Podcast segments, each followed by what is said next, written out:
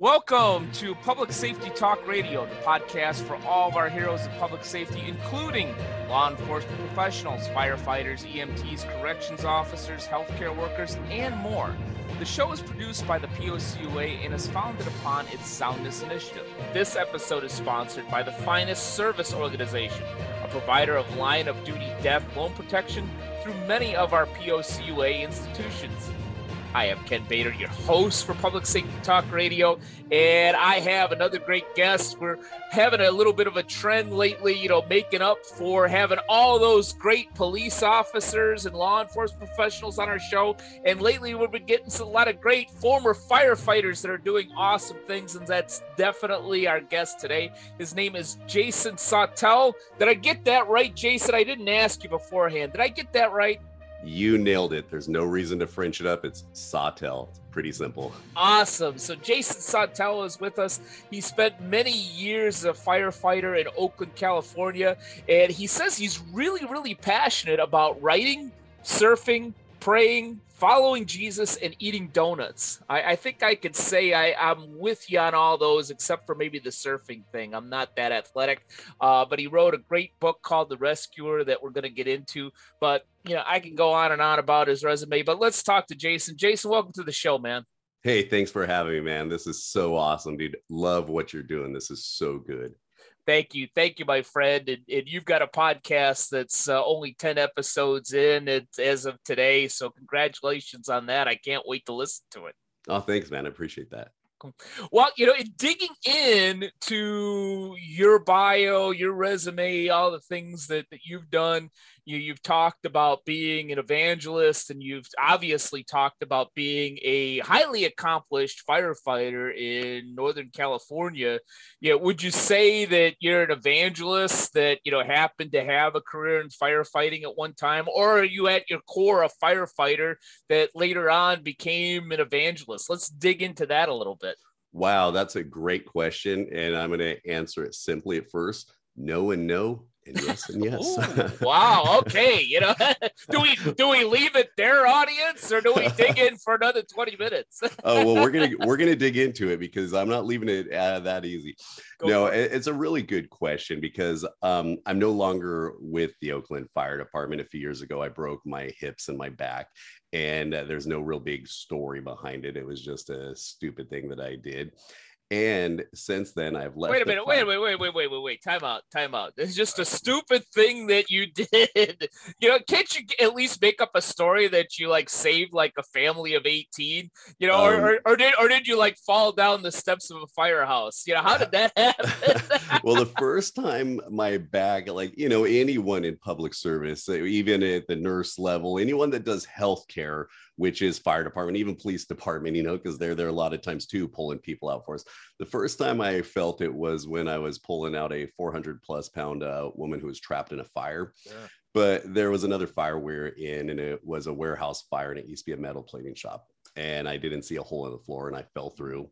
And that's where the fractures came from they got healed. And then the big glamorous one that took me out that I jokingly say, I was pulling weeds at the firehouse and it broke again. So I was done. No, I was um I was carrying a ladder to a fire, and yeah. again th- that's when one of the uh, um, breaks happened again, and it was just kind of devastating. And yeah. to be truthful, it was one of the worst days of my life. But looking back upon it now, it's one of the best days of my life because it's opened up an opportunity for me to help out other firefighters, cops, EMS, and just anyone in general with all the things I experienced. Yeah, yeah. And in all seriousness, I appreciate your service. And uh, as some of our audience will realize, and others not so much, you know, carrying all that equipment, including the ladder, that's heavy stuff, man. So, yeah, yeah. yeah so it definitely is. And, and to fall back also, because I don't want to uh, lose your question, believe sure. it or not, I grew up as a faithless man and all the way until the age of 28 i was faithless. And i actually did not like christians so i definitely wasn't an evangelist then. It's not because christians were doing anything wrong. It was just because i saw they had something that brought them comfort brought them peace brought them happiness and growing up in a life of chaos and then going through all the struggles of my childhood plus my early adulthood they just bug me. Any anyone happy for that matter. Heck, if I ran across a Buddhist who was happy, I, it wouldn't make me happy because I was a young, angry man. Yeah. And then at the age of 28 is when a series of just crazy events started happening in my life. And I started realizing that God was using them to to draw me closer to his son. And that's kind of what my book is about. It's not a religious book per se. I mean in chapter two i'm cursing a pastor out of our firehouse. So it kind of shows you who i was. Yeah. but more importantly it shows people my journey and my faith. And so i would say i would be more of a messed up lost individual who was saved by the grace of god who now just wants to show other people the message he gave me and uh, let them figure it out on their own. Yeah. Yeah, we, we we all have a journey and um appreciative that you're sharing a bit of yours not only on this show but uh, in that book and uh, I'll mention it again. It's uh, the Rescuer, and uh, if you're listening or watching the show and interested, uh, go on Amazon and go ahead and, and find it. Um, but maybe digging into maybe the book as well as the podcast and some of the other things that you mm-hmm. do. You had mentioned, uh, I believe it was on your website, the uh, desire to to share Christ-centered stories, and I would like to think that, given my faith, I I know where you're going with mm-hmm. with that. Um, but you know, it's it it's a, it's a good question. What exactly is a Christ-centered story? No, that's so good. Now, first off, I know that everyone listening to this isn't a Christian.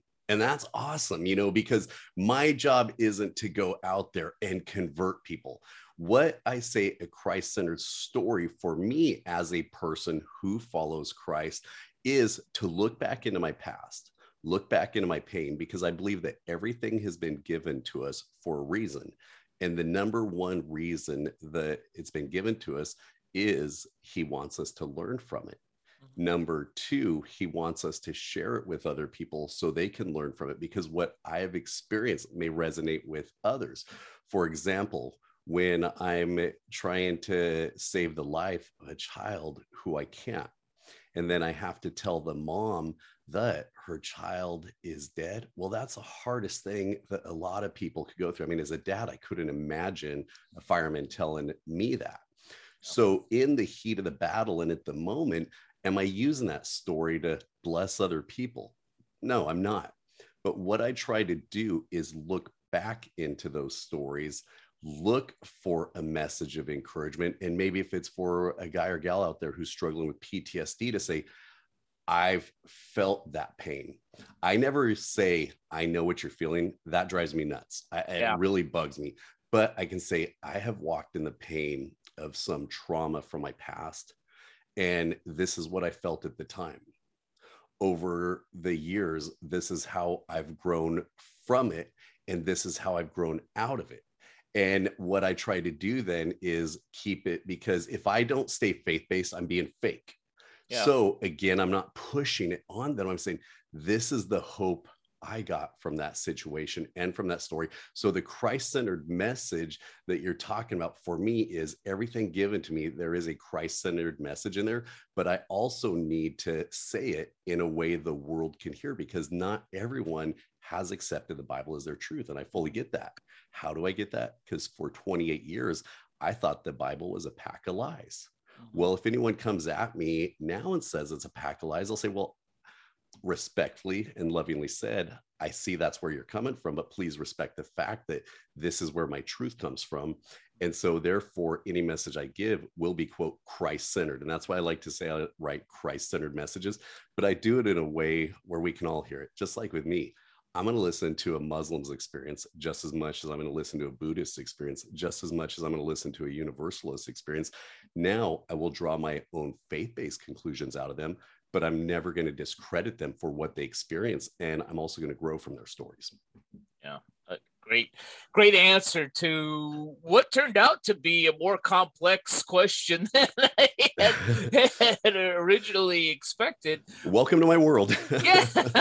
Well, I, I obviously, you know, love the the faith-based place that you're coming from, but you know, also on maybe more of a of a surface level, I, I love what you inferred there, or I deduced from what you said, is that so many of us in in even a good place in the with the, for the right reasons and trying to help somebody uh, whether it's a serious situation or just somebody going through a somewhat rough time you know, we we have this habit and, and Stephen Covey used to call it something to the effect of uh, playing your own home movies for somebody else. Mm-hmm. Yeah, and and naively thinking, not wrongly or viciously, but naively thinking, oh, I went through this. You know, let me tell you what happened to me 27 and a half years ago, and this is going to solve your problem. Yeah, even even if it is similar, it's still your experience from a different environment than what that other individual is, is going through. It sounds like you know your approach is this, and you, as you said it, this is the pain that I went through and maybe maybe this story helps you maybe it doesn't but yeah i think this may help without trying to push that movie onto somebody else. That I, I pick up on that or my yeah no nuts? you or both? you nailed no you nailed that. You nailed that out of the park and stuff. That's exactly so to break it down kind of think of it like this. When someone calls 911 when I would show up as a four man engine company or a five man truck company in the city of Oakland, and we respond to your house, whether it was for a medical emergency or maybe in a fire, I didn't show up and say, Hey, I'm a Christian. no, that wasn't it. I yeah. showed up. I just showed up. That was it. And so when I'm going through life, when people approach me, especially since my book has hit the shelf, a lot of people want to talk to me about PTSD or have me talk into their programs about PTSD. And what I tell people is I just show up, but I show up as the person I was made to be. And I think that brings some legitness on any level. So, mm-hmm. again, when you respond to an emergency call, if someone's having a heart attack, we treat the heart attack and we get them to the hospital. Well, when I show up to someone who's struggling, I show up to help them in their struggles and get them to the hospital, if you will, you know. Mm-hmm. But like I mentioned, I don't come in beating my chest like I'm a Christian. More times than not, people are never going to know I'm a Christian. All they're going to know is, wow, that guy helped me. That guy poured some quote love into me in a way maybe I haven't felt before and that's the whole quote planting of the seed that i just love to do so i just try to do it in a realistic sort of way but with a non-religious take on it coming this march 27th through the 29th 2022 in savannah georgia is the first public safety business summit a program specifically created for organizations that serve first responders what you will experience is a high level of networking and collaboration among like minded leaders who are in the business of serving first responders.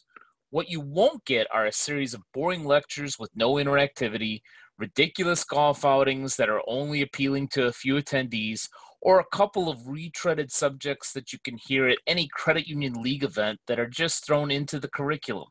We offer an engaging agenda where attendees even help to determine the content during the actual conference based on their unique needs. If you run a business, a credit union, or a nonprofit that specifically serves first responders, then the Public Safety Business Summit is for you. For more information, go to www.policecreditunions.com or call 331 300 9889. We hope to see you in Savannah on March 27th, 28th, and 29th of 2022.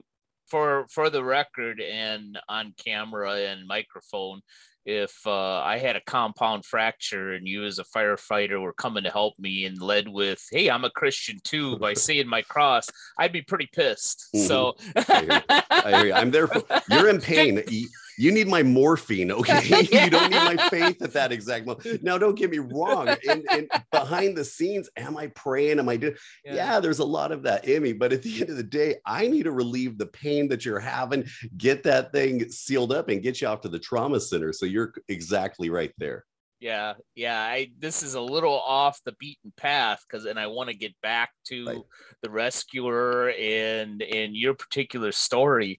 Uh, but uh, for my audience and even for my own edification, um, what was it like to be a firefighter in you know what you know I see as a big and and really complex city like like Oakland? You know, it's not you know every mm-hmm. every firefighter job is is tough whether you're you know in Cal Fire fire, you know, fight mm-hmm. firefight, you know, big mm-hmm. wildfires mm-hmm. or, you know, working, you know, in a suburb for a medium mm-hmm. sized mm-hmm. city. Every every firefighter job is tough, but I gotta think, you know, Oakland, you know, that had to keep you busy, man.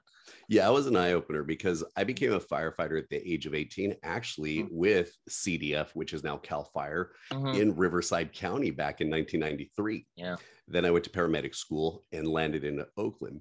And when I landed in Oakland, it wasn't culture shock for the people that were there. It was culture shock because it's a city that was built in the late 1800s, early 1900s, and it was an industrial city and it was built with Victorians and big timber buildings and five story apartment buildings, you know, built in the 1910s, and they're so flammable. Yeah. Well, then you put a bunch of people in a small area because between the Oakland Hills and the Bay, there's a small little swath of flat, what we call the flatlands there the, the, the majority of the people live in. So the culture shock was just the pure volume of fire we went to. Yeah. Well, also in the late 90s, early 2000s, the quote crack wars that we hear about and stuff, they were still hot. You know, they they were, you know, still going on. So the amount of murders that we went to and the amount of murder, like the other day I read that I think they're at 168 murders in the city. Some, you know, don't quote me on that, just yeah. so far this year. And it just breaks my heart. So the culture shock there. And then my firehouse was located just a few doors down from where the Black Panther Party started mm. In West Oakland. So, a very old district of town that was intertwined with the old school Victorians, those apartment buildings I told you about, where you know you have 300 people living in an apartment building. Well, when you catch a fire on the second floor, yeah you could have 100 people on the floors above that need to be rescued as we're trying to get the fire so it's just a it's a very diverse place to fight fire and the last thing i'll throw out there about it is no matter where you work it's a di- diverse environment you know i've yeah. been down to the santa ana wind driven fires down there in southern california and holy smokes you know but what we have is you could be go from a high rise fire to a wildland fire in the oakland hills yeah. to a victorian fire to fighting fire underground and underwater in the Trans Bay uh, BART terminal or yeah. tube, where we've actually lost firefighters in a fire there long before I was hired. But it's it's just a very diverse city firefighting wise. And then when it comes to the diversity of the citizens living there, that's where the beauty is because I love diversity. Yeah, yeah, I'm sure. You know, it older, flam, highly flammable home made of wood coupled with drugs is just you know a perfect, yeah. oh, a yeah. perfect equation for a fire. it's I tell you what, you know, and it's heartbreaking too because not every like don't get me wrong, the, the majority, like any place, the citizens are good, but mm-hmm. the the tough element, the criminals, they're the loudest ones that like to quiet down all the good people, you know. So yeah. all we hear about is the horrible, but you're correct there, you know, and it breaks my heart when you would see a young man or a young woman selling drugs out of their grandparents' house, knowing that the yeah. grandparents were kind, wonderful people. But the bad things that they would bring into the house, that that's the part that would break my heart. Again, not just Oakland. I know that's any yeah. community nationwide yeah I, completely agree with you and and for anybody listening that cares a fully wooden house is a great place to start a meth lab. Exactly. Or with the you know what would get us too is the knob and tube wiring because the wiring was still built in the early 1900s but then it was loaded with flat screen tvs microwaves all this other stuff. And you know there is a select group of people i always used to drive me nuts and i'm not saying how white my feelings are personally they would do some drugs and then start cooking dinner at 3 a.m. and fall asleep. You know, I'm like, yeah. yo, lay off the weed. Don't be smoking weed at 3 a.m. to start cooking a turkey dinner, okay? Because yeah. you're gonna fall asleep and your house is gonna burn down. So I do like to bring kind of light into those bad situations yeah. with those stories also. Yeah, I don't smoke a cigar when I'm tired sitting in my own bed. Um, right, anyhow, right. Yeah, logic, people, logic. Yes, amen, um, brother. but kind of sticking with the job and then segueing back to the main crux of our discussion which is your your teachings and and what you offer out there you in doing a little bit of research on you you, you talk about yeah, that day with a jumper on the Bay Bridge as being you know, kind of that moving turning point uh, of your life. Can you share a little bit more about that with us? Yeah, definitely. And so to that moment, what we were doing was we were responding to the Bay Bridge, the bridge between San Francisco and Oakland. So no, it wasn't the the Golden Gate Bridge, but we get our share of jumpers too. And there was a gentleman who was getting ready to jump, and CHP gave me the whole rundown. And obviously, because you know we slide more medical, and he's a medical patient, they have us kind of come in and start talking to him as we're waiting for a professional to get there um, to help us out. More times than not, they come back over uh, when, when we're talking to them. You know, other times they do need the psychologist to be there. This particular time, I was talking with the guy and just, you know, making dialogue with him in a real way. Because as you guys know, is if you just walk up and you start fakely talking to people and there's no connection, it's not going to work. Right. Well, when I started talking with this guy, I just saw an emptiness in his eyes. I saw something that I saw in my own eyes when I looked in the mirror because of my childhood was very, very rough. My younger years were tough. Being a high school dropout, just being an outcast in society mm-hmm. was tough. And then when I became a fireman at the age of 18, my brain was still developing and I was having to care for people who I really didn't know how to care for, but I was put into that position. So the PTSD attached itself to me. To me. Mm-hmm. So when I was talking to this man, I could see that same emptiness. And I remember we were, I was like, all right, bro, come on back over the rail. And I thought I had him, meaning he was going to come back over. And all of a sudden his head just snaps up and he looks at me, he's all, I'm sorry. And he steps back and he takes that eternal plunge right in front of me. But our eyes were locked. And it just crushed me to my soul even though I have been on multiple other scenes where people have died, this was the first time someone had killed themselves in front of me. Mm-hmm. But what got me was when I hopped back onto the engine, the pain that was inside of that man was the same pain that was inside me. So it's like a, part of his story hopped on the fire engine with me. It rode back to the firehouse with me. When I looked into the mirror, I didn't, I'm not calling that man evil by any means, but right. the evilness of this world just loves to attack us. And sometimes it gets inside of you and it's like a black hole. And so I finally had a recognition of what this emptiness, this evil was. And I honestly felt like it was going to take me down too, because I was becoming suicidal during that point in my life. And that was the first time I recognized it.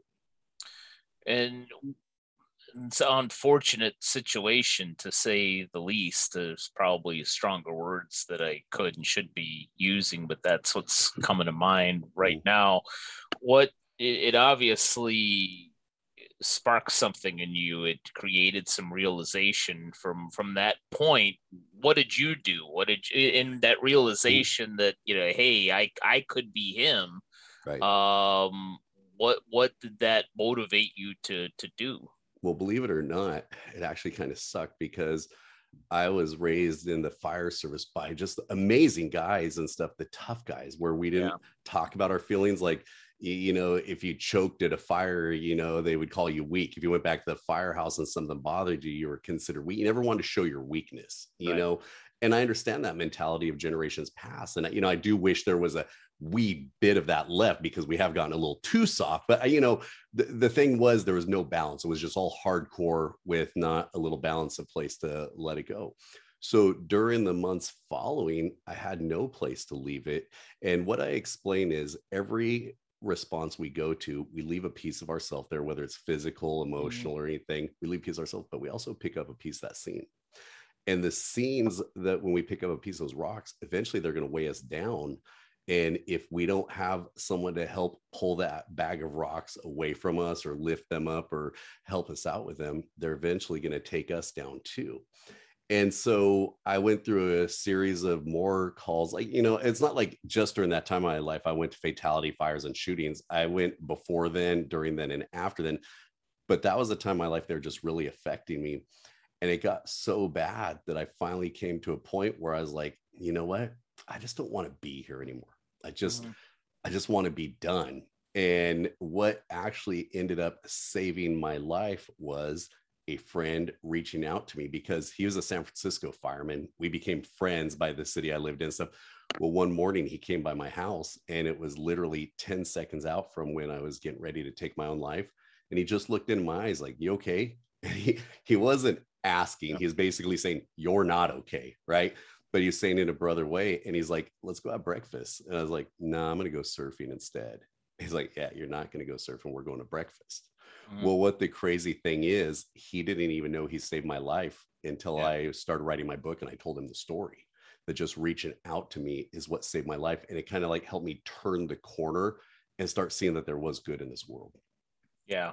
Well, I'm personally glad that he showed up in, yeah. within those 10 seconds. Otherwise wouldn't have the the the benefit of of your wisdom and what you're sharing today. Um to to keep it lighter what the hell did you have for breakfast that day? Dude we had you know not me. So lovingly said i'm from the blue collared fire department in oakland.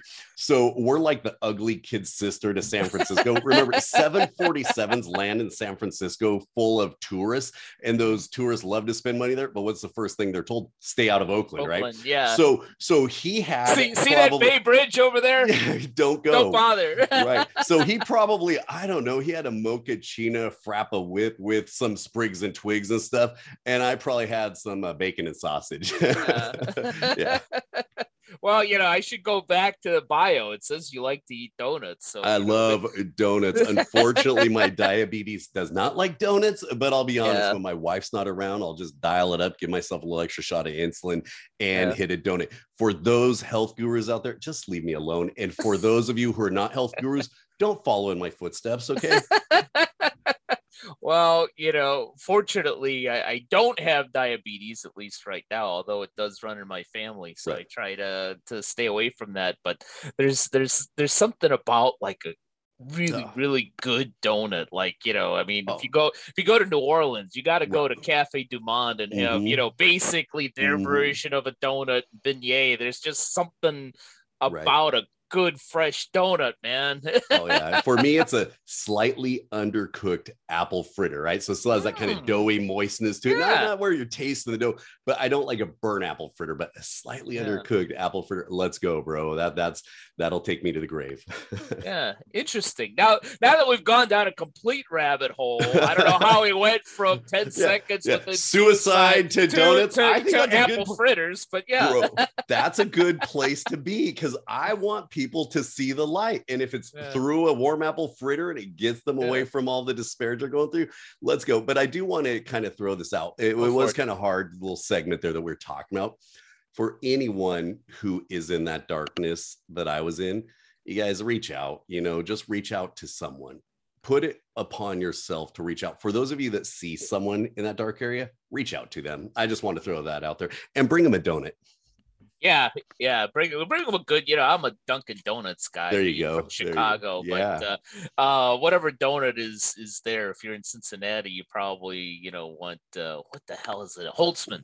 Holtzman's okay. is the name of those donuts. Anyhow, before it turns into a donut show, but uh, yeah, what what you say, I've uh, fortunately, while I've certainly gone to a lot of dark places in my head, I've mm-hmm. I've never contemplated suicide enough to actually begin the act act of doing it. Mm-hmm. Um, thank the good Lord. Yeah. But I do know of people that you know have mm-hmm. gone down that road and are fortunately still with us. And mm-hmm. uh, one individual who has been on a couple of my shows, Sean Douglas, Mm-hmm. Uh, former Air Force veteran, um, current Air Force veteran, former Air Force uh, professional that uh, has done a number of shows, including Life Transformation Radio, has mm-hmm. echoed the exact same thing that, that you said, which is, you know, if you're going down that road, you know, reach out to somebody. Right. Um, and I don't know what your situation was, but, you know, he had a loaded firearm and a full bottle of Jack Daniels mm-hmm. and chose to do something different right. Um, which we're we're grateful for. So, uh, and one of one of our public safety partners is Serve and Protect, which is a twenty four seven uh, hotline uh, full of, of experts and former first responders. And I feel the need to, to put this in here. Um, you can, if I had the number, I would, I would definitely say it out loud now, but I don't know the number right. offhand, but go, go, go to policecreditunions.com and you could look up serve and protect or just type in serve and protect. There are, you know, former firefighters, police officers, EMTs, uh, healthcare workers, so on and so forth that understand, you know, what you're going mm-hmm. through. And sometimes you're just calling and talking to somebody um, right. is, no, I, is really all you need. So I fully agree with that, man. Good, good yeah. job there. I appreciate that. Yeah, no, not a problem, and, and it's certainly you know, getting getting our public safety professionals the help that they need is is something that's uh, sincerely important to us. I do want to delve into this, maybe a little bit of a, a rabbit hole, but then we'll circle back mm-hmm. to um, the uh, the the rescuer and your your teachings. Um, you made a really really salient point in that you know, we we talked about all right, we we've kind of swung the pendulum, you know, where it, it, and I completely agree with you. Not having been a firefighter or a police officer, I've had the privilege to work with many police officers, so I've heard the stories. Your story of well, you've got to just keep it in is not unique to you. I've I've heard mm-hmm. it from uh, cops, nine one one operators, so on and so forth. You know, for for decades now. It seems like we, we've really swung the pendulum from you know hold it in you know be a man you know be a woman you know put on mm-hmm. your big girl panties big boy pants and move on mm-hmm. it's it's the job to which is good i i like the phrase of it's okay to not be okay but you, it, you know you, you also have to be able to say okay i'm not okay you know but not sit in a corner in in a fetal yeah. position yes. either for months and months and months yeah i think that there's somewhere in between of you know being able to say i'm not okay and having the introspection to say all right i'm not okay. What is it that i really need do, right, I, no. do I do I need to talk to somebody? Do I just need to have a conversation? Do I just need a vacation? You know, do I need, you know, a professional? What what is it? I'm not okay. What is it that I really need rather than going to the full other part of the of the spectrum to say, okay, right. I I I've you know, I got PTSI, PTSD, I need a whole slew of therapists, I need a six month sabbatical, all that. You know, I, I think that there's a middle ground there that we're not quite to yet. Am I speaking out of turn, or is there? No, you're there? no, you're speaking perfectly. The way that I look at it is, if I show up and I give a heart attack victim medications for a stroke, I could kill them. Mm-hmm. Vice versa, if I show up to a stroke victim and give them medications for a heart attack, I could kill them. So what do I do? I do a full assessment of the situation. Okay. Do I put a band aid on an arterial bleed? No, I don't. Are there people struggling with trauma that are currently having arterial bleeds? Yeah, they need it all. They need the trauma center, they need all that. Are there other people that are just in a funk? Okay, well, let's assess that and get them. But I am also a believer of being intentional that if you're sitting in a stink, hopefully there comes a point where you're like, I'm just tired of this stink. I want to get out of it, right? You have to be intentional by climbing out of that outhouse toilet, if yeah. you will. It would be like this say, like, I want to drop some weight. Well, I got to be intentional on changing my diet, making some changes in my life. So there's definitely some intentional changes that we must make. But when you're in the depths in that pit of hell, you do need to have people around you yeah. to help you focus, see, and climb out of that and give you what you need and point you in the right direction with the tools you need to get better. So there isn't a one size fits all. It's a what are you struggling with? Like someone asked me, how many times have you been to cardiac arrest? I'll be honest with you, thousands of times. How many times have you had to tell people their family's dead? Thousands of times. How many times has it bothered you? Maybe a few times and I'm not being heartless when I say right. they all bother me and I'm giving sympathy and empathy, but I don't know why some have clung to my heart and have hurt me. Right. Yeah. And so I don't want to make it a broad spectrum, but I definitely tell those out there that are struggling, reach out for help. But the problem being is my generation, which it's still out there, we're told to be strong. And maybe some of the thing maybe someone's struggling with alcohol or drugs and they are in the fire department or police department. Well that's a big no-no is because we're held to higher standards but maybe the trauma of the job has pushed you into that. Well now you're scared to ask for help because you might be put on a last chance contract or right. or you know people look down upon you. So i think we need to take the stigma away from it so people will reach out for the help they need and then also not just make it a coverall because i have a bunch of my buddies who have been to treatment centers. That wouldn't work for me. Then i have some people who have gone faith-based and it didn't work for them. Yeah. we have to find the one that's going to work for them and what they're struggling with and that's my honest opinion. So i'm in total agreement with you on that. Yeah. Yeah it's i completely agree with you. you know, great discussion. You know, maybe a, a, deeper discussion for for another day. I think right. that you know for uh, to kind of close this loop and then mm-hmm. move on. Yeah, I think for for anybody out there struggling, yeah, I think that it's okay to not be okay. Is to the first step is to realize, all right, you know. I'm working with something here. Yeah. What is that next step? You know, maybe maybe that next step is to go to church maybe that next step is to call to call buddy or you know maybe mm. that next step is to you know actually see somebody on a professional level you know only not, o- only yeah. you can really answer that question right. at first yeah. yeah not being okay is not a good place to stay you yeah. should not stay there yeah exactly so yeah, this is kind of a good segue you and you you maybe already answered it indirectly through what's been an insightful discussion what do you want people to take away from your book your teachings your podcast what is there is there like one thing you know it's like you know if you maybe not necessarily your story, but you know, mm-hmm. if you mm-hmm. could just take this one thing away, I've, I've, I, I would, I, I've done something, and, yeah. and you will find some value.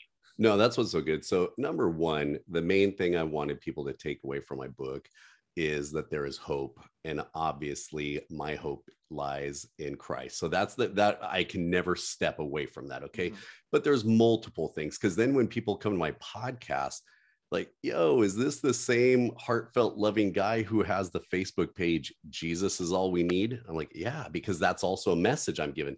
But my podcast is called Cancel This because I'm so tired of the cancel culture. So people say, wait, hold on, you're an evangelist. Well, yeah, when I'm evangelizing, and I'm always evangelizing, but that doesn't mean I can't talk about things of today and things that are driving me nuts inside and outside the church.